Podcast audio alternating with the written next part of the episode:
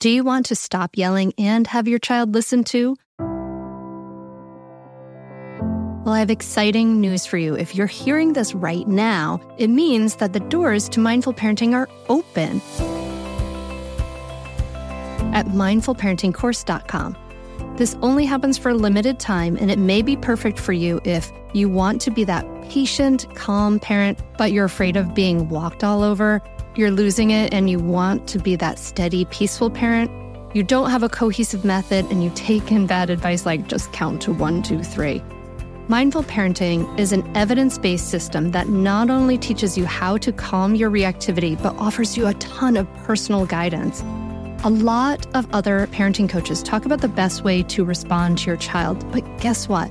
They don't walk you through the research proven practices that it really takes to create changes that actually last. Mindful parenting teaches you the specific steps to create cooperative, loving relationships for life. In mindful parenting, you can learn how to stay calm, even if you find yourself shouting hourly now. Be present for your child no matter what they're going through. Resolve conflicts easily without yelling or taking away the iPad. Set limits without your child resenting you for days afterward. And build trust between you and your child so that you avoid misery in the teen years. The doors are open now at mindfulparentingcourse.com.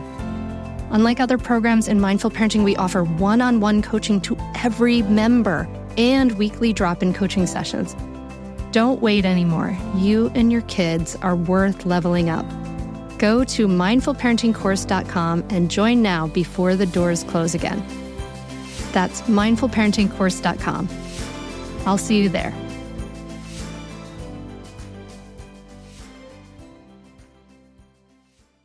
We are really strong, actually. We are all really strong. We're all really fierce. We all have um, much more capacity than we give ourselves credit for. The kind of peace that's available is actually a much more nourishing and enduring peace. And it's the kind of peace that comes from learning to be okay with whatever's happening. You're listening to the Mindful Mama podcast, episode 213. Today, we're talking about becoming a stable center of peace with Oren Sofer and Emily Horn. Welcome to the Mindful Mama podcast. Here, it's about becoming a less irritable, more joyful parent. At Mindful Mama, we know that you cannot give what you do not have. And when you have calm and peace within, then you can give it to your children. I'm your host, Hunter Clark Fields, Mindful Mama Mentor. I help smart, thoughtful parents stay calm so they can have strong, connected relationships with their children. I've been practicing mindfulness for over 20 years. I'm the creator of the Mindful Parenting membership and I'm the author of Raising Good Humans, a mindful guide to breaking the cycle of reactive parenting and raising kind, confident kids. Welcome back to the podcast, dear friend. I'm so glad you're here. We've got some continuity because this podcast keeps on coming, but otherwise, the world seems pretty turned upside down right now.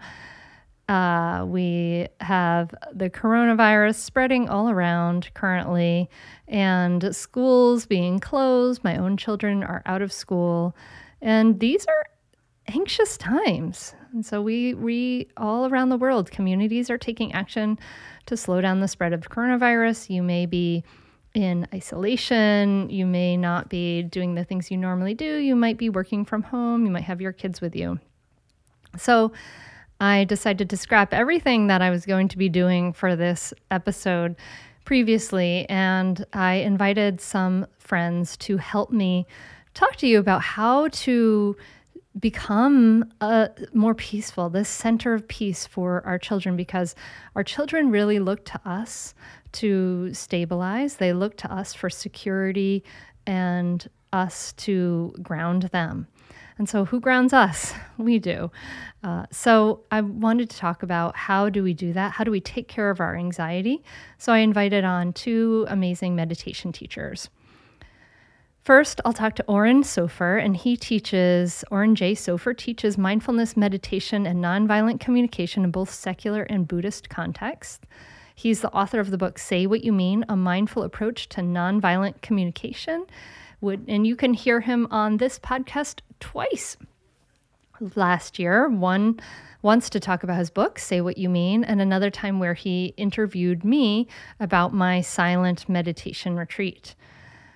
Emily Horn is an authorized Dharma teacher through the Spirit Rock Meditation Center and Insight Meditation Society.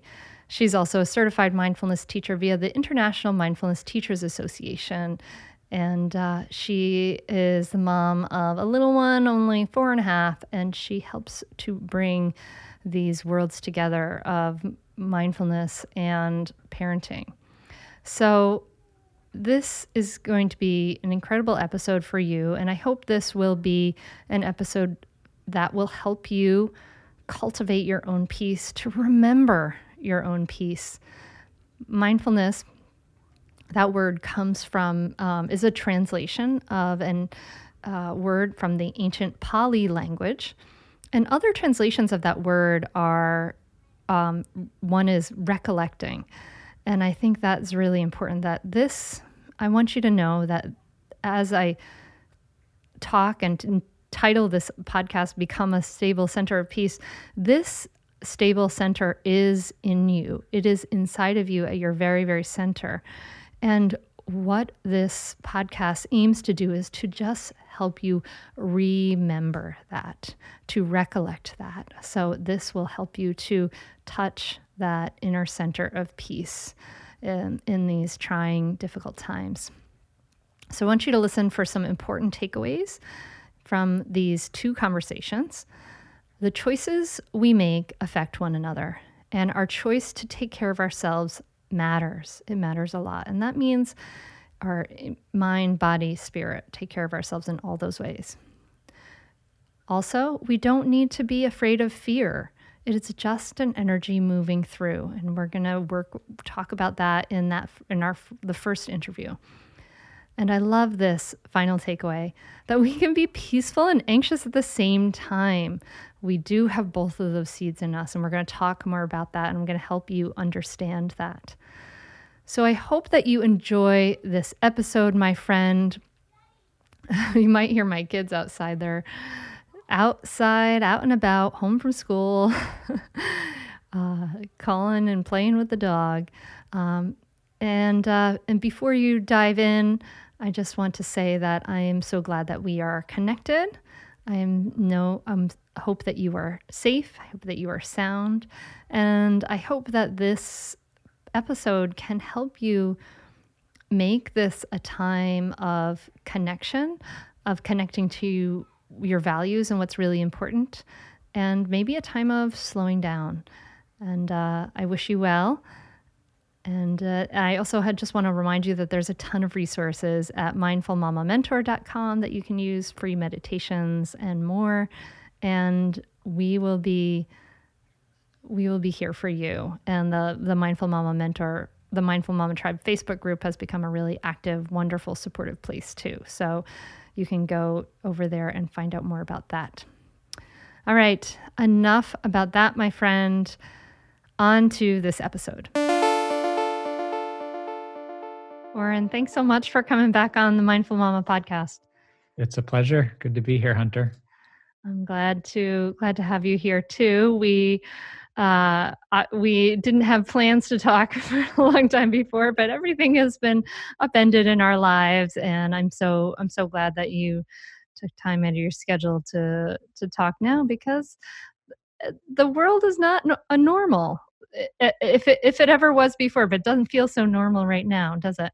Yeah, well, you know, it's it's funny actually. It feels quite normal to me, uh, it, it, because it's normal for things to change, and um, I think that's one of our primary uh, misconceptions is that everything seems really stable when, in fact, uh, as we're learning and seeing uh, very clearly before our eyes, that everything can change very quickly, and um, it's i think it's the it's the sense of clinging to what what we want to be normal that creates the uh the dis-ease and the that kind of sense of being destabilized inside. Whereas when uh when we really recognize you know oh yeah this is this is totally normal. Like people get sick things change uh that's just part of what it is to be human. Yeah i guess in some it's this um it's uh rapidly accelerated you know in our Yeah. view it's almost like it's almost like when you you have small children and they're they're changing day to day so so Mm. quickly that we get this sense of this sense of um you know like oh you, you are a different person right now than you were yesterday and and we can kind of get that sense. But yeah so it's it's really i think you're right. It's just sort of putting in our face what is always there. We Yeah, yeah, we and not to be glib about it. Yes, obviously everything has has changed uh, dramatically, just even in the last few days, let alone the last week for um, for most of us in terms of um, our just our day to day routines and uh, and and our lives. And um, it's uh, you know, as a meditation teacher, it's just a wonderful opportunity um, to see uh, to see one's own one's own mind, one's own skills and capacities, um, and to really practice uh, our values. And you know, how do we respond in times of duress, and are we able to um, to stay connected to our values uh, and let that determine the choices we make, rather than um, being being swayed by the the fears and the anxiety and the hysteria that's that's that can be that can be kind of all around us hmm hmm So this fear uh, is a very natural, of course, normal response, right? Our, our nervous system is on alert for, you know, Mhm. and very helpfully so. You know, the uh, as this week happened, we'll all wash our hands, and I'll bring some hand sanitizer, and everything's cool. By Tuesday, I had completely changed my mind, and I was Right. feeling that sense of like under, understanding the gravity of of what social gatherings were doing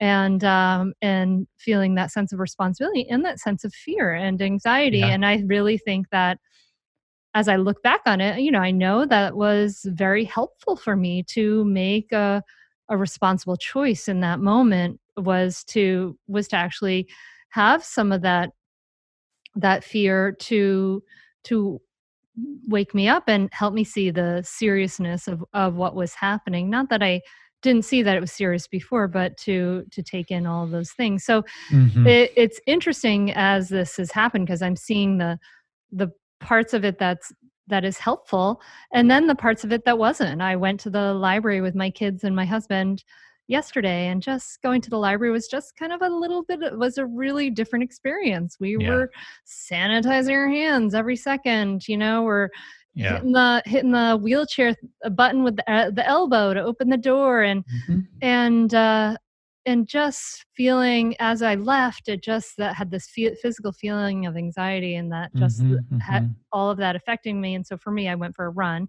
mhm. to help myself with that but um what do you can you talk to us a little bit about this this fear and this anxiety that's arising for us at this Mhm. time and and that sometimes we don't f- have an action we can take and in many ways we're used to acting right to Mhm, take care of mhm. these things Yeah, yeah, yeah. Well, like you said, it's it's completely natural. It's uh, it's adaptive to feel anxious and afraid when there's a threat, and um, the the key is just what we do with that.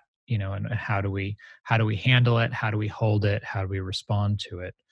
Um, so yeah i think that i think there's a i think there's a lot there's a lot of different levels to it and there's a lot that we can do um you know i think the first thing is to is to just start to to remember that panicking and uh, going into overwhelm and you know binging on news media is, is not helpful um Mhm. and uh, and using whatever tools we have, that whatever tools we've learned along the way, um, to uh, to not go into overwhelm or panic, or if we notice ourselves starting to get to that state, um, dialing it back. You know, so whether it's um, setting limits on your consumption of the news media or just you know paying really close attention to your nervous system and how you're feeling as you're consuming uh, consuming the news and uh, being willing to take breaks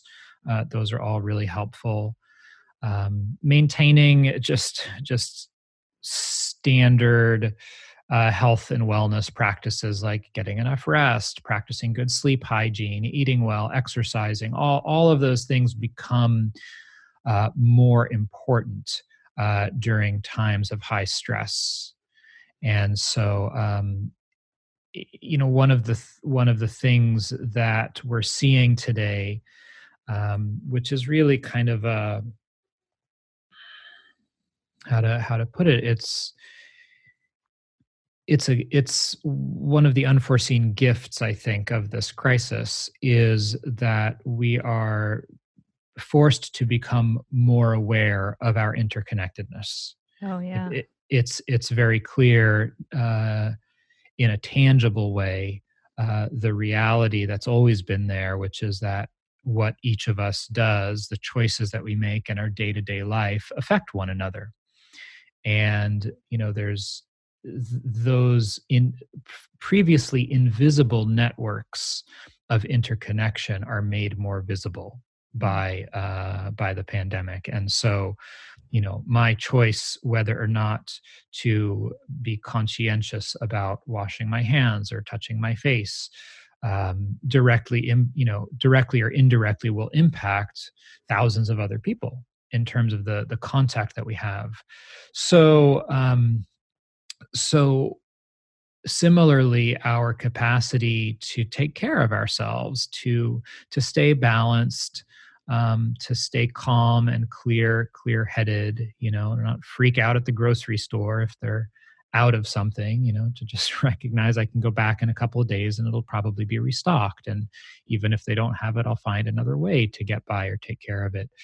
Um, th- those are gifts that we can offer to to one another and to our communities. So you know we might think that um, panicking in the safety of our own home doesn't affect anyone else but actually it will and it does. So these little things of of self-care uh, um, can have can have wider and and far reaching effects.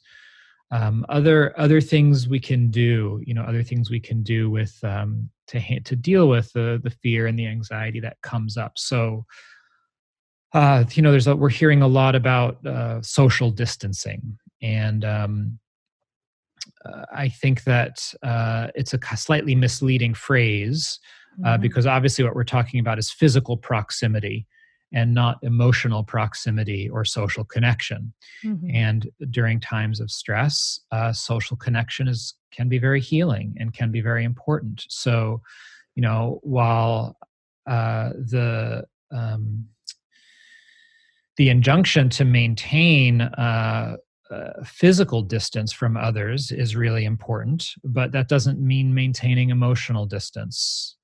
And mm-hmm. so I think it's really important for people to maintain their networks of social connection. So whether it's getting on the phone or getting on Zoom or FaceTime or any other video chat and um, staying in touch with people. You know, I've obviously, I've, you know, like many of us have, have elderly parents uh, in their mid to late 70s, uh, stepdad's in his 80s. And so, you know, I'm very concerned about them and I'm in touch with them regularly. And so, um, that's another really important thing i think and with the anxiety is not isolating you know we might isolate in terms of the physical contact but not to isolate emotionally or psychologically because that that just increases the uh, the stress on the nervous system. And then maybe just the last thing i'll share in, in the moment mm-hmm. that's coming to mind is is it it is important to, like you said about taking action. And so obviously like we all have our various forms of hopefully healthy coping mechanisms whether it's running or exercising or baking or cleaning or you know various things we can do to channel some of the anxious energy we may be feeling um, ah, there was the point. I lost it for a moment. Uh, I think it's really important to, you know, there is certain information um, from the CDC, from your your county uh, public health department that's really important to have. Um, but above and beyond that, uh, the information often isn't helpful, and so taking the actions that we can take to protect our health and the health of our community is really important. So, similar to you, you know, I've had a number of events canceled. I'm holding more events online. I'm doing free online meditations every week now that people can can join on my social media platform. So, um, finding what are the specific actions we can take to perfect, protect our health and all of the guidelines that are that are coming out around um, really the the extreme importance and power of very simple actions like washing your hands thoroughly several times a day, avoiding touching your face, sanitizing uh, frequently touched surfaces like keyboards and phones and, and doorknobs, maintaining physical distance out in public, limiting you know large gatherings, all the things that we're hearing, but actually recognizing that those aren't there to stimulate our fear those are there to actually tell us the very clear, specific, concrete actions we can each take to limit the um, the spread and the impact of this and take care of one another. And so there can be a source of of comfort um, if we're bringing awareness to those actions and connecting them to a sense of compassion and to a sense of oh i'm doing my part. This is this is larger than me. I'm actually contributing and helping and taking care of myself and others by following these guidelines.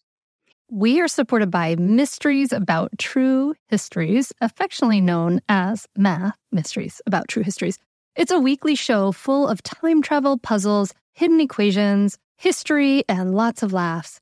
I highly recommend this podcast. It's really wonderful, especially if you have kids like around like six plus, but it can totally be enjoyed by the whole family. So I listened to the episode, The Pirate Queen, and you're just dropped right in the middle of the action. People are fighting, there's a sword fight. And then these kids, they've gone on a time travel mission and they have to solve problems in the midst of it. And it really just like exemplifies everything we support here at Mindful Parenting. You know, kids who are adventurous, doing things on the world, they're capable. And then they do things like they have to do math, they have to think critically, they have to code break and pattern solving and all this great stuff. Beyond just the Pirate Queen episode, which I highly recommend, episodes transport listeners to moments in history too, like Pythagoras, ancient Greece, the era of the Aztecs, Sir Isaac Newton's England, and more.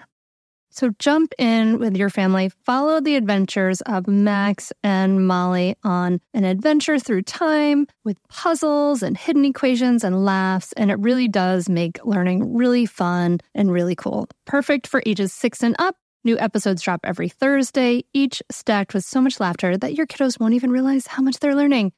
So tune into Mysteries About True Histories with your kids, and you can follow and listen on Apple Podcasts or wherever you get your pods. That's Mysteries About True Histories. I want to tell you about a great podcast that you should check out, especially if you ever deal with any school system, which you probably do. It's called Understood Explains. This season of the show is hosted by teacher and special education expert Juliana Urtubey, and it's all about how to navigate individual education plans, also known as IEPs. And this season of Understood Explains covers topics like how to tell if your child needs an IEP and busts common myths about special education. So I checked out the episode on the difference between IEPs and 504 plans because my daughter Maggie uses a 504 plan and it was really, really helpful. It went over all the differences, which one's better, how to get them, different myths and what your rights are, all kinds of different things that you should understand if your child may need extra help in education through an IEP or a 504 plan. The tone is super helpful, friendly, and smart. I highly recommend you check it out. To listen to Understood Explains, just search for Understood Explains in your podcast app. That's it. Understood Explains. I love what you're saying, and and it, as for me, it brings up a lot. You know, for me, I realize like this, me reaching out to you to have this conversation right now. This is like a, for me a positive action that I can take yeah. to to bring this to the to the podcast, but also um, what what can we do that are positive actions and and and our whole choice of remaining home this is a kind of an act of solidarity right this is a, a yeah. whole humanity's act of solidarity and i saw some beautiful actions like the my mother shared with me a video in Italy of someone recorded the street in Siena where they were right. all singing out the windows and right and we can do things like that to support one another in ways that we haven't before like we could be writing uh writing a, a, thank you card to a friend who did something nice for us or yeah send uh send a silly drawing to a friend mm-hmm, in the mm-hmm. mail mm-hmm. or reaching mm-hmm. out in those other ways i um you know reaching out in ways that that feel good i actually have a friend who's uh in quarantine in mm-hmm. boston who has mm-hmm ha- who has coronavirus with her mm. her young son and mm. her husband and mm. they live in mm. an apartment building so it's even tricky they can't get to anyway uh so I don't know. I sent I sent some Duplo Legos to, yeah. to their son, and it was great. She sent me a video of them watching it, uh, him opening that. But if if we have the resources, if we're not um, overwhelmed financially ourselves, if we're not struggling ourselves, it may be a time to reach out and help others. I just uh, there's a uh, there's an Instagram account called Black Fairy Godmother where she uh-huh. connects people to people who are really struggling, who are on the margins, and you know you can go and, and donate. I donated some mm-hmm. some T-shirts and uh, so uh, some t-shirts and i forget what the other thing was to somebody yeah. who who was yeah. uh, struggling so those are for me that's what comes to mind as you talk about this idea like maintain social connection take actions take these healthy coping mechanisms for ourselves yeah. are also taking actions to support and help others will keep yeah. us in that mentally healthy, strong yeah. place. It'll be something to do to help us stay there. Absolutely. Absolutely. And I think it's important also to, um, to draw on the internal skills that um, hopefully we have developed, and if not, that we can develop to um, to learn how to be with the fear and the anxiety. Because there's nothing there's nothing scarier uh, than being afraid of our fear. Mm-hmm it's when it's when we don't feel uh, confident to experience fear when we when we run away from it when we suppress it when we push it away when it when the fear when we become frightened of our fear that's a truly scary situation.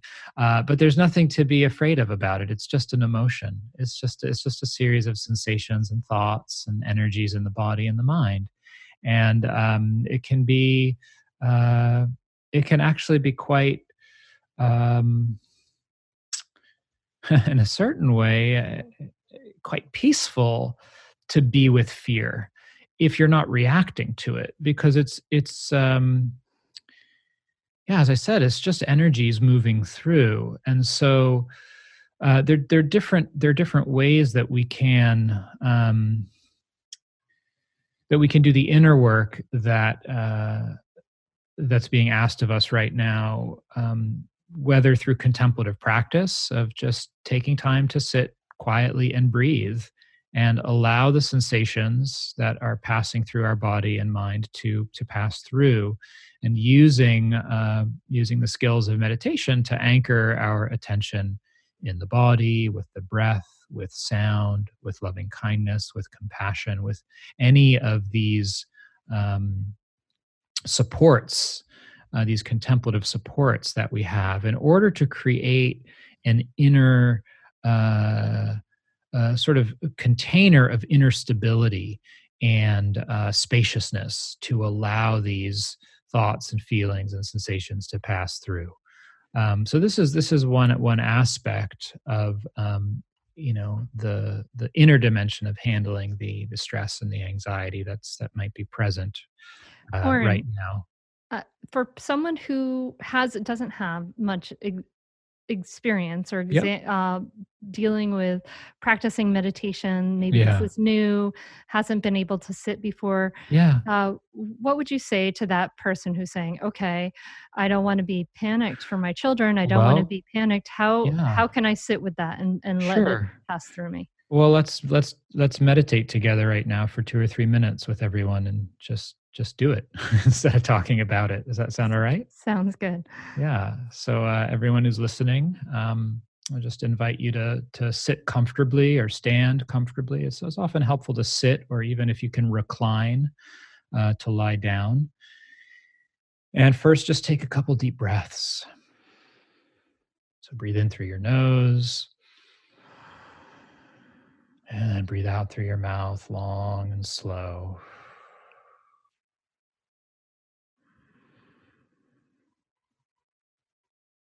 And as you breathe out, just feel any settling, however subtle or small, in your body.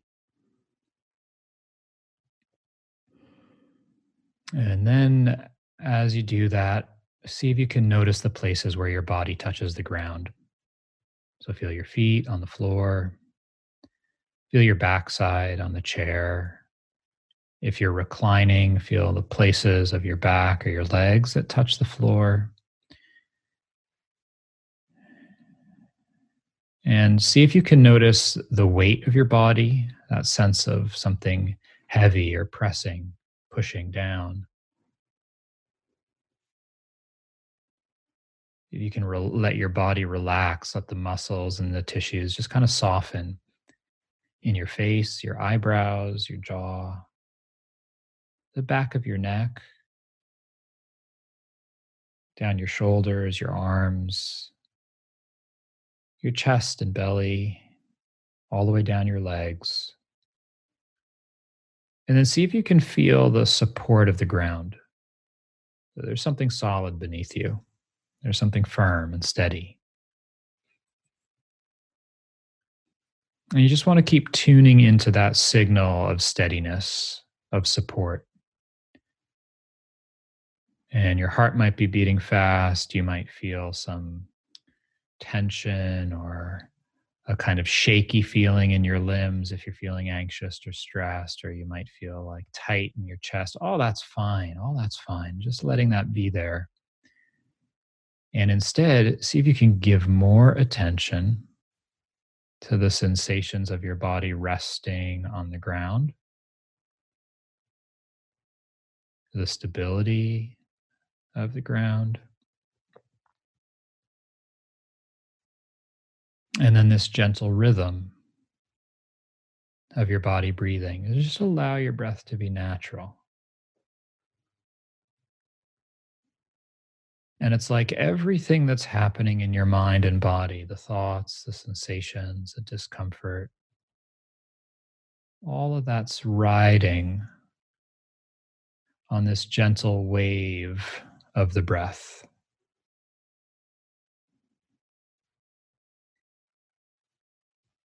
And so you just keep coming back to these very simple reference points the body resting on the ground, the rhythm of the breath, and perhaps just the sense of space around you. you sense the space around your body. space is open. There's there's nothing pressing against you right now. There are no demands being placed on you.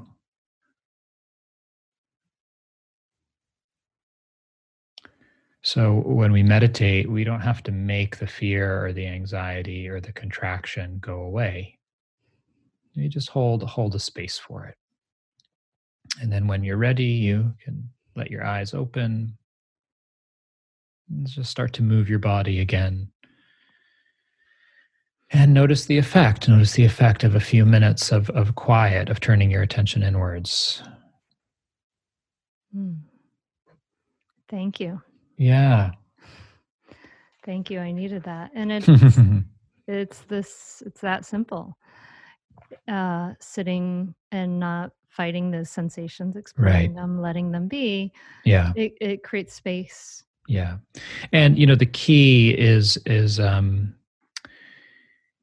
is not is actually uh, what for some might be counterintuitive is it's not focusing on the fear or the anxiety or the stress when we when we focus on it it, it tends to actually amplify and get bigger so um, the initially at least initially the practice is you find some place to rest your attention that's either neutral or even better, slightly soothing.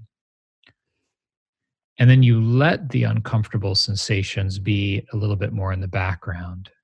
And then very slowly, you just start to make space for that by referencing again and again, referencing the sense of wholeness, the sense of stability, the sense of ease, the sense of space, sense of warmth or care.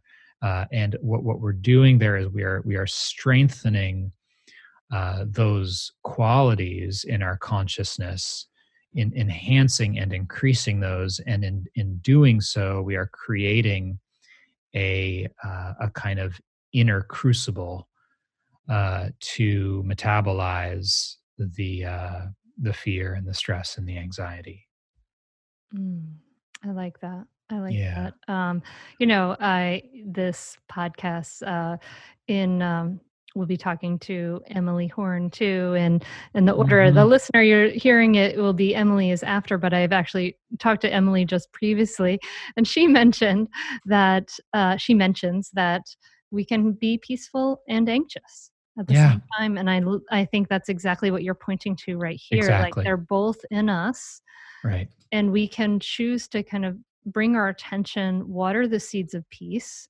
Mm-hmm. We can choose to to be with with all of this and and allow some space for it so yeah i hope that was helpful for you dear listener as it, as it was for mm-hmm. me mm-hmm. absolutely mm-hmm. and so oren uh you were going to add something but uh, practically would you say as we're going through these times how often might someone practice sure mm-hmm. yeah so you know i think it's helpful uh, if if you can and we all have different uh, responsibilities in our lives so you work with what you can but you know it's helpful to just carve out a little bit of time once a day if you can 10 minutes, you know, 20 minutes if you can get that much time away.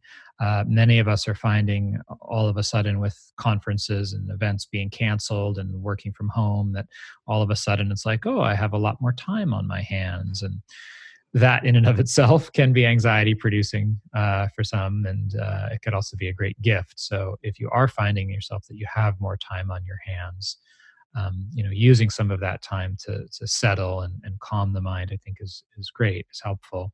Uh, but even if that's not available, just just thirty seconds, you know, thirty seconds, ten seconds of um, of making space to be with how you're feeling uh, if you do that a few times a day periodically that has a very can have a very powerful cumulative effect. So it doesn't need to be long um, but it's the uh, it's the sincerity that we bring to those moments um, and uh, and the kind of space that we create inside. And the you know the key place people tend to get hung up is um, the belief that meditation means feeling calm and peaceful. And as as Emily will point out uh, in the conversation you you have with her, uh, and as we're talking about now, um, that's not the point. And the the kind of peace that meditation brings uh, is not dependent on having a certain experience. So, uh, feeling pleasant feelings is a very tenuous kind of peace because those are those change and they're not up to us. Uh, the kind of peace that's available is actually a much more nourishing and enduring peace, and it's the kind of peace that comes from learning to be okay with whatever's happening. And that that's about making space inside and and drawing on our resources um, these resources of groundedness, kindness, awareness, compassion. And so, um, so again, just to come back to that phrase of making space for how you're feeling. So whatever's going on, to just uh, take a few moments to turn your attention inwards and breathe with it, and put your attention somewhere that feels um, less disruptive where you can start to have a reference point inside to meet the uh, the discomfort of whatever's happening. And then the process unfolds by itself. It's a natural process. Our our emotions and moods and feelings uh, are designed to um, to signal information to to us about our environment and then to and then to dissipate to pass on and it's only because we hold on to them and fight with them that they stick around so long so uh, if we can create the space to just feel them and let them be they they resolve and get integrated on their own hmm. Amen. We need to remember this. Thank yeah. you, thank you, thank you, Oren. So, um, dear listener, if you're looking for some resources, I know that both myself and Oren have guided meditations on the free Insight Timer app. Um, there are some free guided meditations at mindfulmamamentor.com under resources. And Oren, I imagine you have some more yep. to offer here as well. Yeah, yeah. My website, orenjsofer.com, has a whole audio page with a ton of free meditations. And, and as I said earlier, um, starting uh, starting this coming week, I'll be offering free uh, live stream meditations um, once a week at different times. And uh, if you just if you follow me on social media at Oren J Sofer on whatever platform you like to use, I'll be announcing those, and you can you can tune in during your day. And so you can see, dear listener, how this is very much at the heart of your parenting. Because as you can make your heart more spacious for whatever you're holding, then you can become that force of stability for your kids too. Um, which is a beautiful thing to offer in this inter yeah. very interconnected world. Oh, yeah. so interconnected, don't we know it? Absolutely. Thank you so much, Oren. Yeah, it's a pleasure. Emily, thanks so much for coming on the Mindful Mama podcast. Thank you for having me. It's great to be here. These are weird days, aren't they? That's How- one way to describe them. yeah, for sure. Yes. So I know for me, my my two daughters are are 13 and 10 and they are, you know, school is canceled and they are home and um, and my classes i was teaching an intro to mindfulness class is canceled. My retreat is postponed you know all, all these things are postponed. My 13 year old's birthday party is postponed. So our lives you know we're, we went on some hikes today. It's kind of slowed down. It's it's an interesting time. How is this whole time affecting you and your family Oh, yeah. I mean, it's definitely affecting me and my family and so many other people in this world. Um, you know, we are not quite um, in the pro, you know, we haven't, where I am, I'm in Asheville, North Carolina, we haven't closed schools yet, but we are definitely doing the self quarantine for the benefit of all people around us. And so we have a kid, four and a half years old, Xander. He's home all the time now. So it definitely has put us into a new schedule and a new routine. And we're trying to figure out you know how we are going to stay sane in this chaos you know how do we do that and why is that important yeah i saw um, i saw a really nice um, statement about the idea of what's happening that this whole idea that we're all going into this self quarantine and this sort of like physical isolation kind of thing is this real act of solidarity actually mm-hmm. come from humanity and i really loved thinking of it that way as this we are coming together in solidarity to help those of us who are most vulnerable and to help our medical systems and uh, i just love i just love that way of thinking of it so we all it's kind of the the difficulties all spread out as far as um, for all of us in so many ways yeah, we're definitely in this together, and and one of the things that just keeps replaying in my mind is um, for those of us that have kids and have seen Frozen two, um, there's this point where you know everything goes crazy, and and they're exiting the castle and they're trying to figure out, oh my gosh, the magic's been unlocked in the forest, and and Olaf has this scene, the little snowman, and all the kids are like putting like little jewels and things on him and he's like i call this controlling when everything is out of control something like that. And i think mm. that's what we're all trying to figure out is like what is in our control and what is not in our control and how do we work with that? Because when things get so chaotic then of course our nervous system's going on alert and it's like okay what do we do? You know when our nervous system's are on alert and that's just the reality of things and we're home with our kids Yeah, yeah. So, and our kids are looking for us to be this. They get mm-hmm. our their sense of security from us. So, yeah. when our nervous systems are on alert, I mean, I mean, actually, the the virus itself just shows how ultimately incredibly interconnected we are. It's, it's we can't escape it. It's amazing. You know, the the podcast I I put out about you know staying home with kids uh, on friday it, it's uh, it's you know helpful for people in hungary for right now like they're thanking me it's crazy and mm. it's it, it makes a lot of sense but this this interconnection and the way we affect each other and for me that's why it was so important for me to reach out to you mm-hmm. uh, you know a, a teacher at the Spirit Rock Meditation Center and Insight Meditation Society teacher and mom um, to to help us remember also that we can become and we can practice to become sort of a stable center of peace. And so I know it's kind of a lot to jump from like, oh my gosh, our nervous systems are going crazy and we have this fear. And mm-hmm. but we can all we also have I, I think of it the way um, that Zen Master Thich Nhat Hanh teaches it that we have these seeds inside us and that we have both we have the seeds of fear and we have the seeds of peace. So this conversation is specifically to to water those water those seeds of peace? Yeah water those seeds of peace? And Thich also has he has a story about um, being you know re- like all these refugees being on a boat and if one person out of that boat can be that center of peace then it affects everyone. And that's when we're in a family system that is you know what we are aiming for is to be that center of peace so that our mirror neurons don't get activated because our kids are going to like you said pick up on that. And we have this negativity bias right that's supercharged right now because we have so much input coming at us that is mostly fear based in some ways and um, valid in other ways and so it's like, how do we continue to move that negativity bias in another direction? And I found that I have to get the support of my family. And then I also have to enroll my kid in that. It's not just all up to me. You know, my kid has to get involved in this process as well. Um, so there's little things that, you know, we have started to do to try to move that negativity bias and, and center and stabilize. Um, and one thing is, you know, just saying thank you you know, thank mm. you, thank you, thank you. And, you know, Xander would take a turn, thank you. Then I'll say thank you. And then my husband, thank you. And it's like, yes, can we just take these moments and just remember that, you know, no matter who you are, no matter where you are, there is going to be something that we can be grateful for. And that alone will start to, you know, our sympathetic nervous systems will start to align with that um, and settle. And then what's happening now?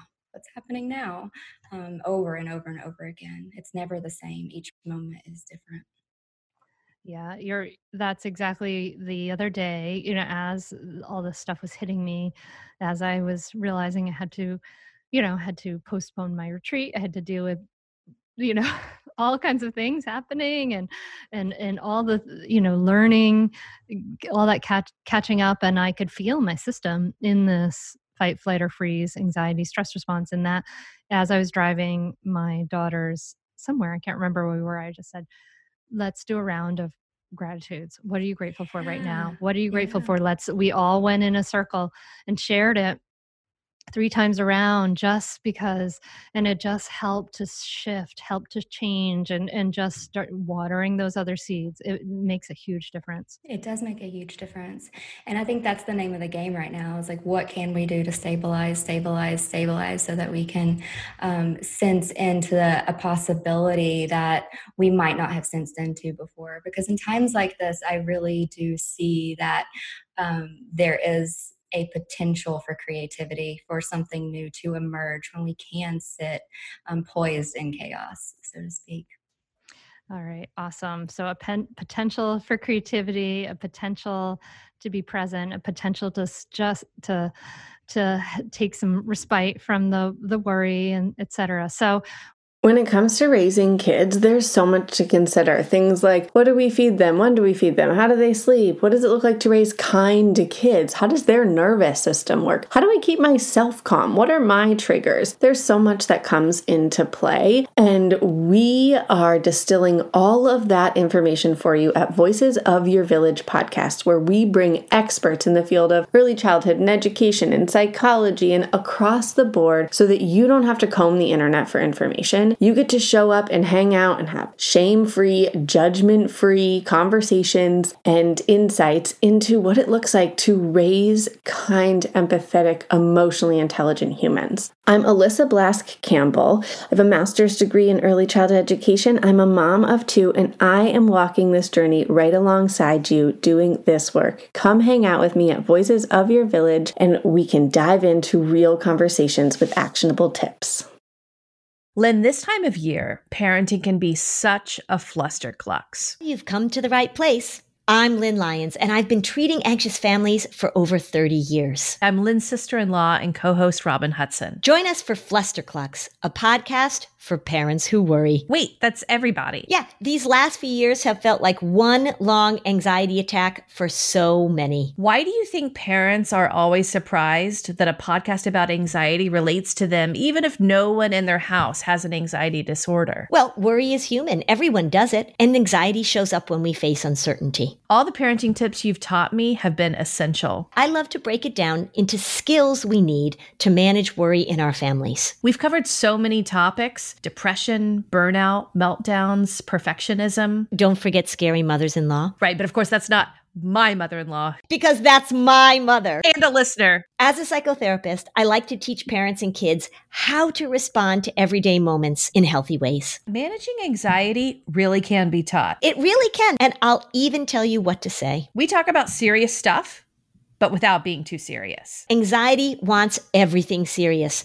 Anxiety doesn't stand a chance when we're laughing, even about the tough stuff. What are some of the things that we can do to practice peace? And I know that you are a, um, a meditation, a mindfulness teacher. I know that is that is part of it for you. Um, so I'd love to talk about that, but also other things. What what comes to mind as I ask that question? Hmm.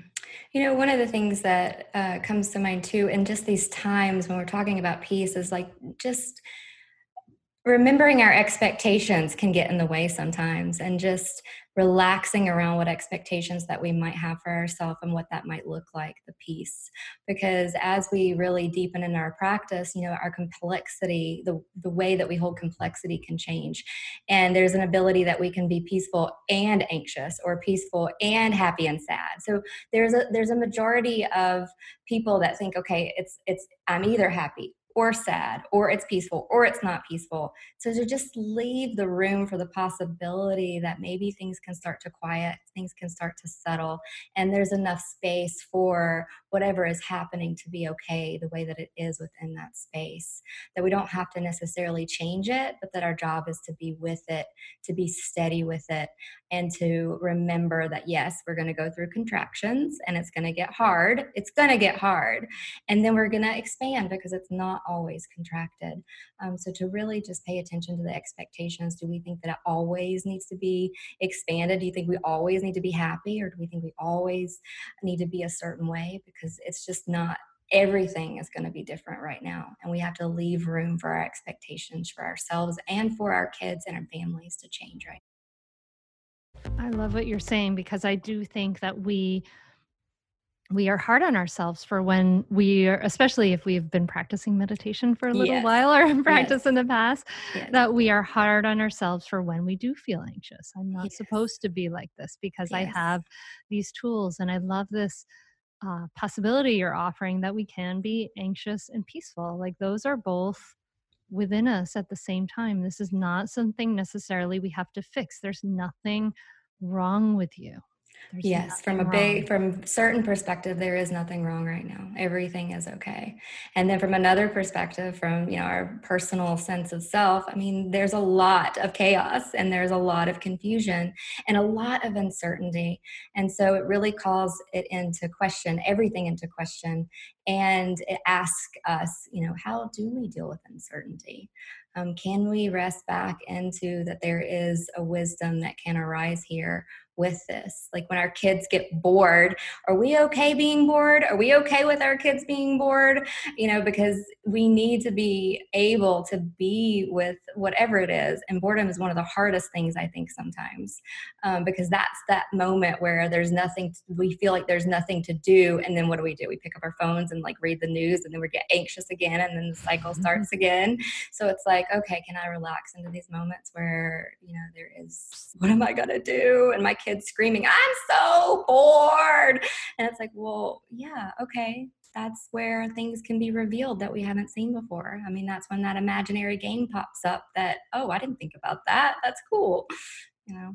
Yeah, uh, one of the best responses to "I'm bored" uh, is my favorite favorite one ever. Comes from Kim Payne, who wrote "Simplicity Parenting." He said, "You just say to your child on repeat, there's something to do right around the corner, and if they say no, but there's not, there's something to do right around the corner, you become so boring yourself that they go off and find something to do. And yes, there's a lot of often a, uh, a lot of creativity on the other side of that. My we do a screen free Sunday in our house, and we're still going to do it. Uh, and uh, and our kids sometimes complain, and then the most creative projects happen on Sunday. Yes, that's for true. sure. Yeah. Um, so how how do you deal with uncertainty? And and as we ask ourselves that question, we want to remember that we're modeling in every moment, right? We're modeling how to deal with uncertainty for our kids. Uh, what as when uncertainty has come up for you in this month in these days how have you been mm-hmm. dealing with it emily yeah, you know, it's it's the little things, you know, it's it's really like I said, you know, stabilizing is one of the key things right now for for me and for a lot of people. So, you know, taking breaths when I'm able to take breaths. If you're really anxious, breathing, you know, paying attention to your breath might not be where you go. Um, but there's the breathing and then looking at the sky. Um, just simply you know if you're able to take a walk and get in touch with nature you know that's those are the things that i'm doing um, and then you know, another thing with uncertainty too is that it seems to our thresholds change. And so I've noticed that when, you know, things get stressful, um, especially because it's uncertain and there's a certain level of stress there that little things start to get to me that don't normally get to me. Like maybe you know my son is like grabbing onto me more it, like normal. He's doing it like normal but it feels like it's more than i can take at that moment. And so it's like just being able to communicate hey honey i'm touched out right now. I feel like it's really important to give us as uh, you know as adults space and communicate that we need space so that um, that that um, that ability to relax even in just little moments can support us when when that uncertainty really does come up and shows like rears its head um, because you know really it is all uncertain all the time this is just highlighting it mm. i know it's true i think that we just forget about the an essential uncertainty of being alive here on earth this is yeah.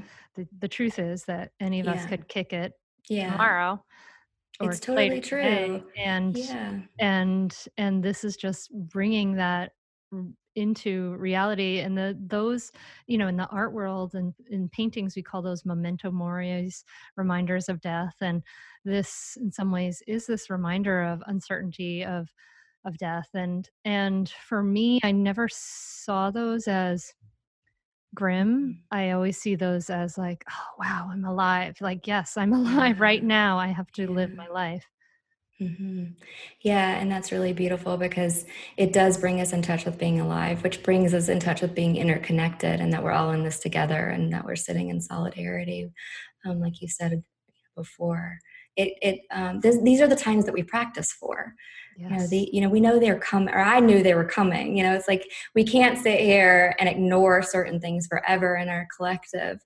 Um, there are going to be moments where they come to light, and this is one of those times where, okay, we all have to get real with a lot of things. That it's a wake up call, and if I continue to view it like that, then it's like, okay, you know, what is it now? What's happening right now that I can that I can respond to um, bit by bit by bit.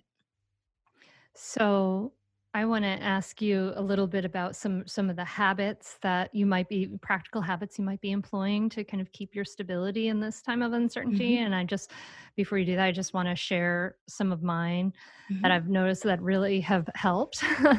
um, definitely, you mentioned getting outside, getting in nature. I noticed I had a, a lot of anxiety when I after I went to the library with my kids, just the whole process of the hand sanitizer at every moment and all that stuff. Um, and I, w- I took myself out for a run because that I know that really is helpful for me. And I went out into the woods. I'm making it a practice. I'm keeping my daily meditation, but I'm also making it a practice to um, hold my regular boundaries around my screens. Uh, I don't have Facebook on my phone. I have, am checking it a lot more now on my computer, but I will wait in the morning until I've gotten up, I've done my meditation, I've washed my face, I've had my coffee, I've eaten my breakfast. There's a good amount of time before I'm going to look at the news. And then again, at the other end of the day, I'm not looking at my email, I'm not looking at Facebook, I'm not looking at anything after five o'clock in the evening. And just so I can bookend my day, you know, we watched uh, Knives Out, which is great and hilarious last night and i mm-hmm. recommend it you know good yes. funny movies are great but just yes. bookending my day with the boundaries around taking some of this stuff in which i highly recommend that you do dear listener give give yourself boundaries give yourself time to be with you before you before you go and engage with what's happening in the world even even in this time it's you know so those are that's what i'm doing and um, i'd love to hear what what for you what kind of habits are you employing to stay stable and grounded yeah, those are all great. And I follow some of those as well. So I highly recommend them. And another thing is to like i said before i i do the best um, when i'm home with my kid a lot to enroll my kid in these things too mm-hmm. and so there are times where you know things can just feel like we're in that contraction and it's like we're just bouncing off each other and i can just feel myself getting more and more anxious or angry or frustrated or whatever that is. And and in those moments when i can remember it's like we have this little simple meditation that we do out loud that's mindfulness based and it's it's um you know it's, it's really simple. We do it. it's like there is hearing. There is seeing. There is touching there's tasting. So you can you know expand that to include you know body sensations and thinking and emotions.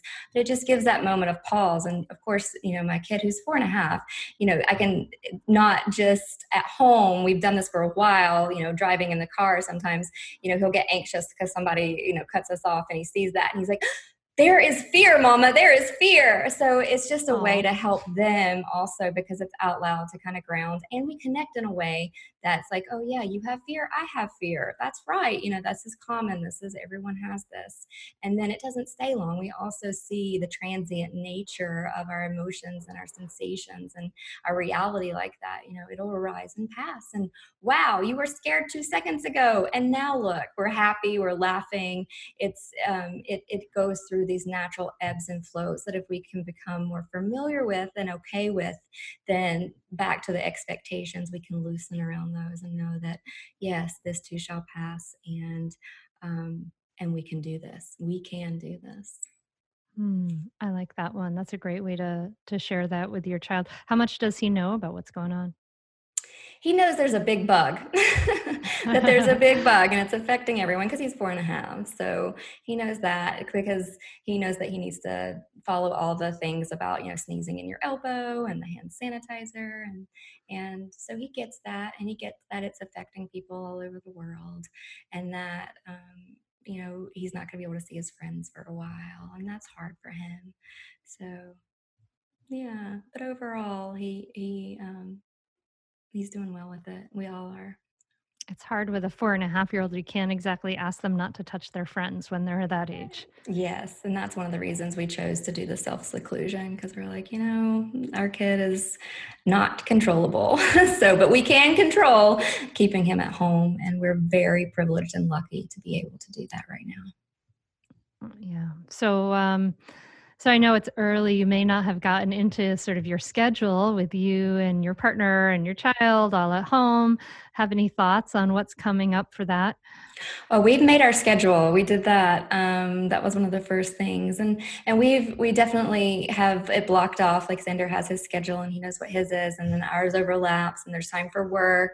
You know, my work. There's time for my husband's work, and then he he has time for, and then we switch it off, and then you know he's got time for academic stuff and then he's got creative play and he's got outside time and we have it all kind of marked off. He knows what time is what and free time. So we're being pretty rigid with that because what I found is that, you know, I've done a lot of retreat practice, like two month long retreats and one month long retreats. And, and what I found when things are, um, when we have to do like self quarantine or any of this stuff it, it is similar to a retreat it does mm. make me think of a retreat and and i've done a lot of life what we call life retreats in the past where we turn our lives into a retreat and so that's kind of how i'm viewing this right now is that we're going into a family life retreat and uh, we're going to stick to the structure because when things do get uncertain when things do get anxious when we will get frustrated with each other we can fall back on that schedule and say well look honey you know from 9 to 10 we are going to walk that's what we're going to do and there we don't really have to negotiate that like this is what's going to be happening. Um, there's some choice in there like maybe we won't walk today maybe we'll do a dance party but you know the you know the um, general sense is that there is something like the structure that can support us in a way that we don't have to um, our minds don't have to go so many different places that just create extra stress kind of that structure is sort of taking place of the structure that you might have of a preschool or mm-hmm. et cetera of all the different things in our lives. That sounds really smart. So m- meditation and mindfulness for parents what does it do for us? Why how how can how can it help us draw in, on our own peace and uh, cultivate it a little bit more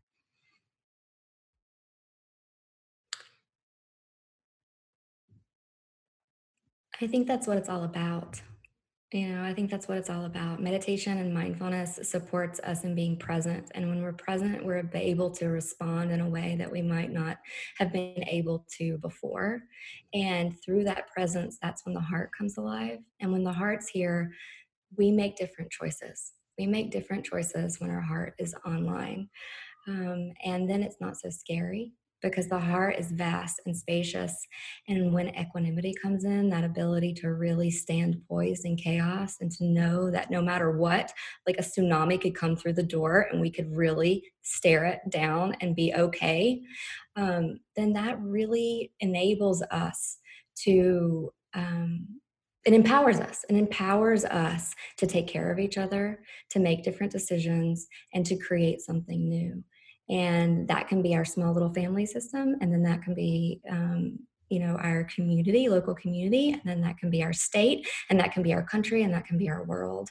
Um, without those little pockets um, of people really up to it really dedicated to it through the ebbs and the flows um, i don't know it would just be it would be so much harder.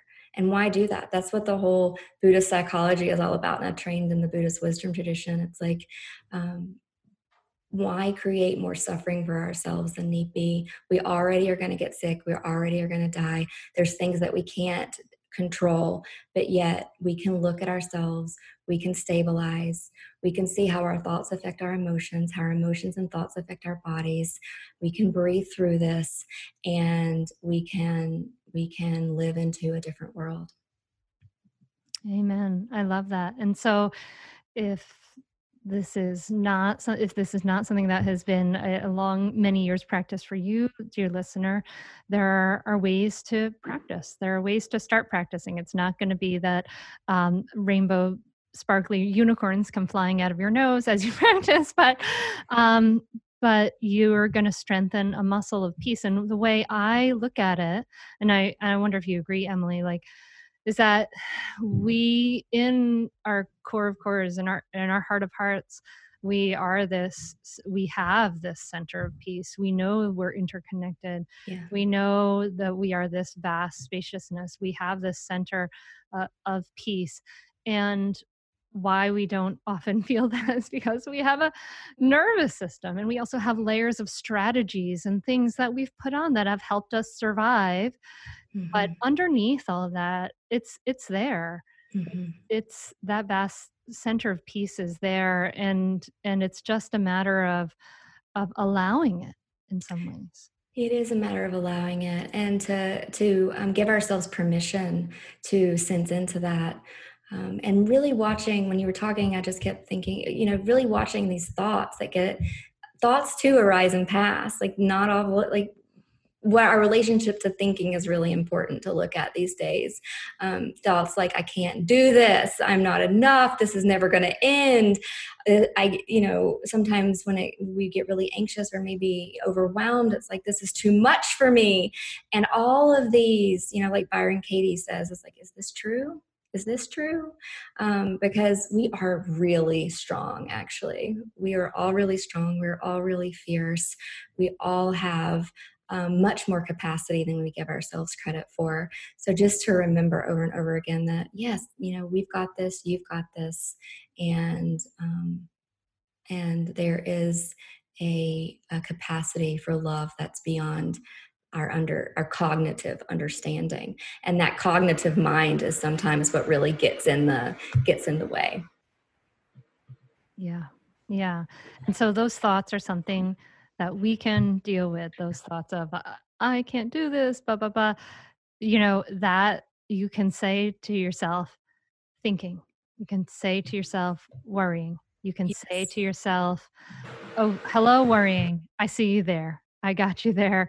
Uh, you know i see you there and i'm gonna then refocus in the here and the now in what is real. So for me um, a practice that really helps me uh, refocus when my thoughts are ruminating is I I say to myself, okay, I am here, and it's it's like a little gatha breathing in, I am breathing out here, and I look around me and I see where I am, and where I am, a hundred percent of the time I've ever asked myself that is safe and stable and mm-hmm. there's beauty in it. And and that really helps to redirect me yeah, that's great. I I always one of my go-tos is what is happening right now? Like what is happening right now? What is happening right now? And it changes, you know, we can't what is happening right now is different than the next moment. Um, and that is important to keep remembering in these times. Emily, I really appreciate you sharing your time with us. So last minute, I had to, I ended up scrapping all of my podcasting plans and asking some friends to come and help me and Emily. And I really appreciate you doing that. Do you, um, do you have any final words and thoughts for the listener as we go through this um, upended time together?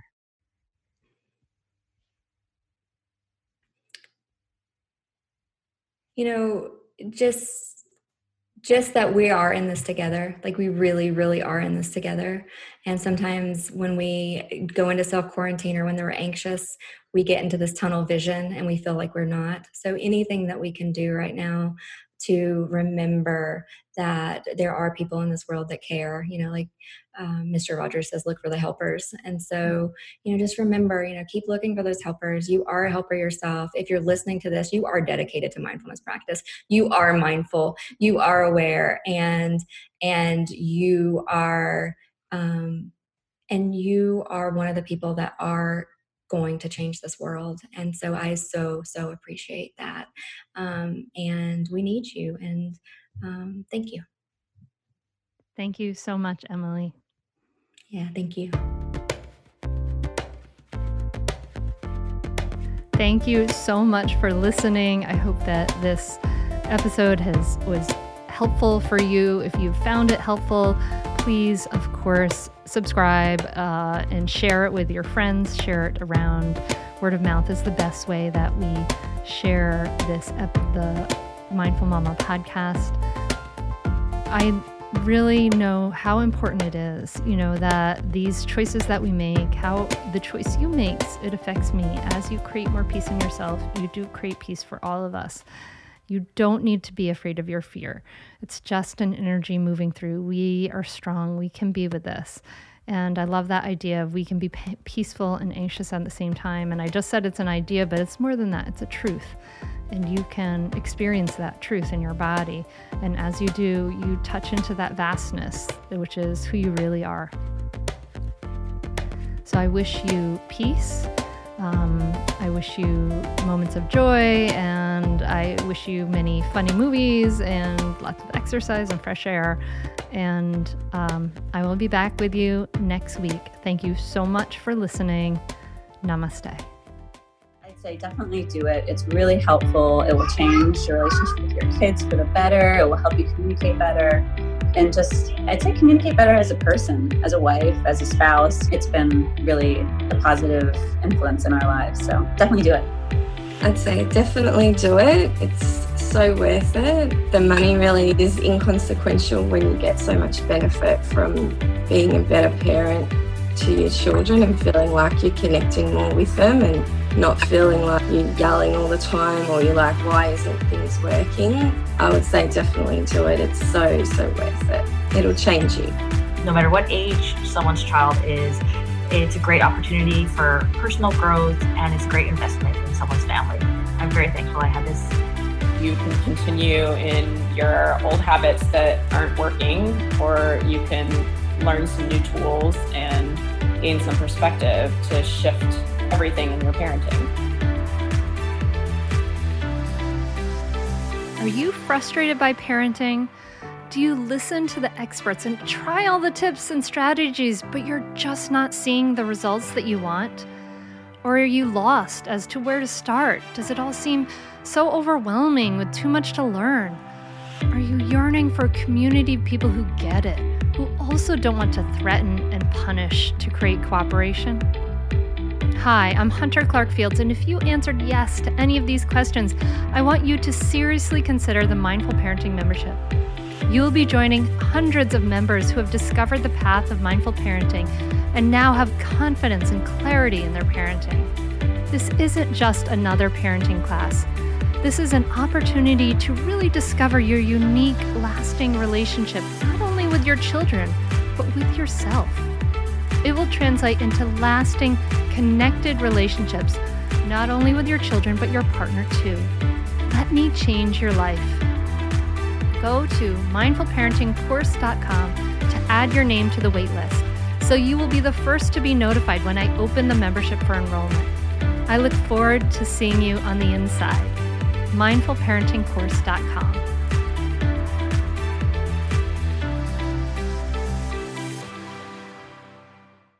Hey there, I'm Debbie Reber, the founder of Tilt Parenting and the author of the book Differently Wired. The mission of Tilt is to change the way neurodivergence, whether that's having a learning disability, having ADHD, being gifted, autistic, or some combination of all of the above, is perceived and experienced so differently wired kids and the parents like us raising them can truly thrive. On the Tilt Parenting podcast, I get to talk with authors, therapists, educators, and parenting experts who are committed to this mission. I ask the questions my listeners are most curious about when it comes to supporting our kids. And in turn, my guests share strategies for challenges, out of the box ideas for navigating school, best practices for therapies, tips for advocating, and so many thoughtful insights on what it really takes to help our kids grow up feeling seen and respected so they can create awesome lives for themselves. I know that raising a differently wired kid can feel overwhelming and isolating, but I promise you, you are not alone, and it can feel so much better. If you're on this parenting journey, come listen to Tilt Parenting. Together, we can shift this paradigm and show up for our exceptional kids with hope, possibility, and joy.